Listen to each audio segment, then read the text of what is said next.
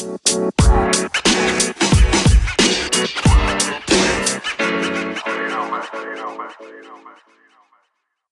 morning, afternoon, or evening, wherever you are in the world. Welcome to DBN News for 10 31 2019. The Salmon Daily News that even plants crave and anchors number one gaming news podcast.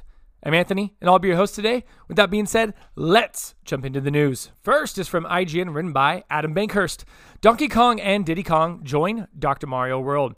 Donkey Kong and Diddy Kong have battled, raced, adventured, eaten bananas, played sports, and they even participated in the, in the Olympics. Now, they have officially become doctors and are allowed to practice medicine. Well, at least in Dr. Mario World, as they are both now playable characters.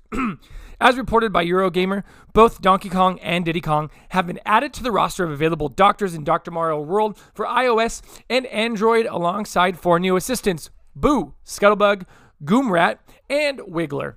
Donkey Kong's single player skill allows players to throw a barrel to destroy a group of objects. His versus mode skill can send a row of viruses over to an opposing player. Diddy Kong's single player skill turns the next four capsules into two half capsules. For versus mode, it changes the next three. For now, Dr. Mario World is already released on iOS and Android, so get on it, get them characters. Second is from IGN, written by Adele Ankers. Emilia Clarke reveals the real truth about Game of Thrones Rogue Coffee Cup. Emilia Clarke, aka Mother of Dragons Daenerys Targaryen, has finally revealed the apparent identity of the culprit behind the infamous Game of Thrones coffee cup blunder. In a clip from the, the Tonight Show with Jimmy Fallon on Wednesday, the actress spilled the beans on the disposable cup controversy that continues to surround the last of Stark's episode, as she revealed that Varys actor Conleth Hill was responsible for the viral error. Here's the truth, Clarke confessed to Fallon on the midweek episode. We had like a party before the Emmys recently, and Conleth, who plays Varys, who's sitting next to me in that scene, he pulls me aside and he's like, Amelia, I've got to tell you something. I've got to tell you something, love. The coffee cup was mine. It was his, she explained. It was Conleth's coffee cup. He said so. He said, I think it was. I am sorry, darling. I didn't want to say anything because it seemed the heat was very much on you. she concluded, I think that's who did it. He said it. He might have been drunk, but he said it. And there we go, folks. The mystery of the rogue coffee cup in Game of Thrones has been solved. Mystery solved.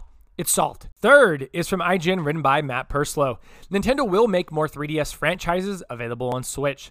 Nintendo has said that it will bring additional 3DS game franchises to the Switch console.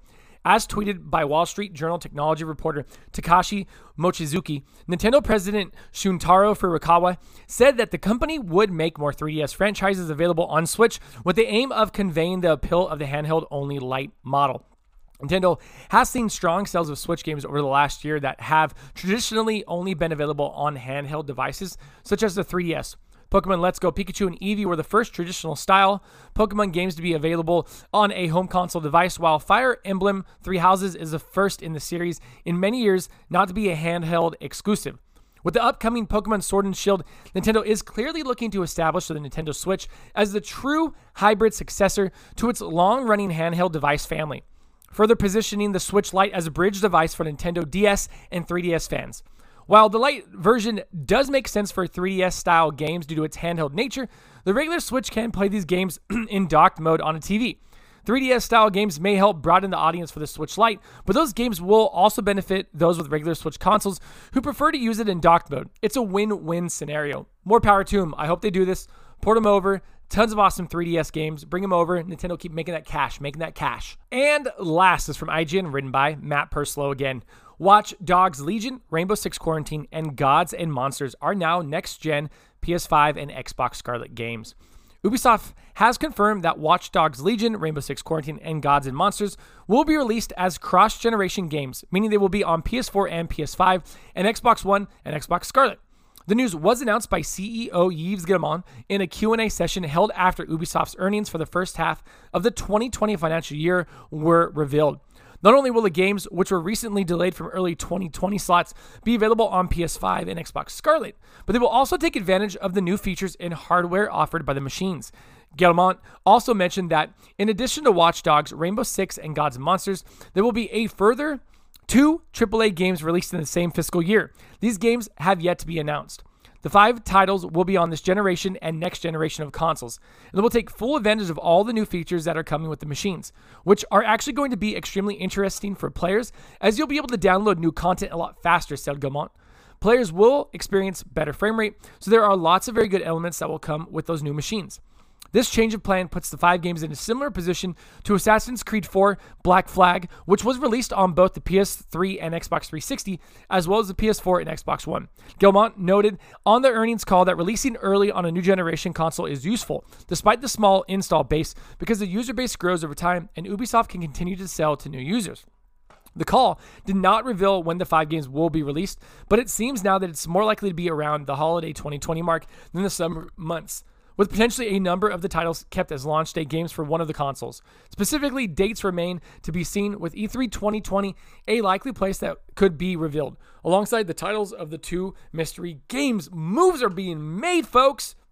They're being made. We're getting these games on these new consoles. It's happening. Get hype. And that is the news for today. Thank you for listening and let us know what you think about any of the stories we talked about by sending us a message on Anchor, the podcast app we use to record the show. If you'd like to support the podcast other than listening, please check out our Anchor page at anchor.fm slash dadsbeardsnerds, where you can donate to us via the support this podcast button and sign up for a monthly donation of 99 cents, 4.99 or 9.99 per month. Find us on Twitter at dadsbeardsnerds, Twitch at dadsbeardsnerds, Instagram at Dad's Beards Nerds Podcast, or if you'd like to be part of our ever growing Discord community, find that link in our Twitter bio or the show notes for every show that we release. So next time, I'm Anthony. I look forward to making more content for you.